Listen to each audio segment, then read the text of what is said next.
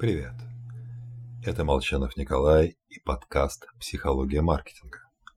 А сегодня мы поговорим о том, почему ты останешься менеджером среднего звена.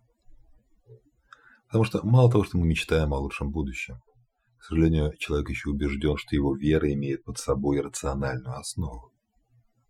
Практически любой студент уверен, что добьется многого. В перспективе рисуется карьера топ-менеджера в крупной компании. Или собственный бизнес. Возможно, даже технологически с последующим переездом в Черногорию. Уверенность возрастает, если хорошо учишься в хорошем вузе. Только скорее всего, да и то в лучшем случае, студент вырастет и останется менеджером среднего звена. Даже стремительное движение по карьерной лестнице в первые годы после вуза ничего не гарантирует. Просто уровень старта слишком низок. Это ошибка базового процента.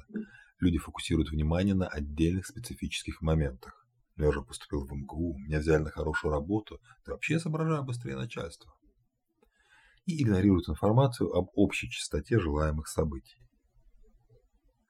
То, что шанс пробиться в руководство крупных компаний – доли процента.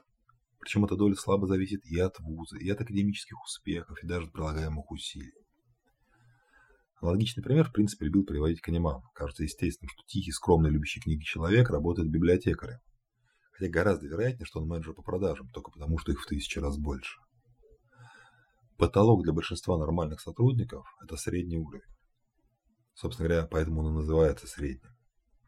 Пытаться пробить этот потолок, безусловно, необходимо. Но, и особенно после 30, лучше не строить планов, основанных на вере в непрерывное улучшения собственного будущего. С вами был Николай Молчанов и подкаст «Психология маркетинга».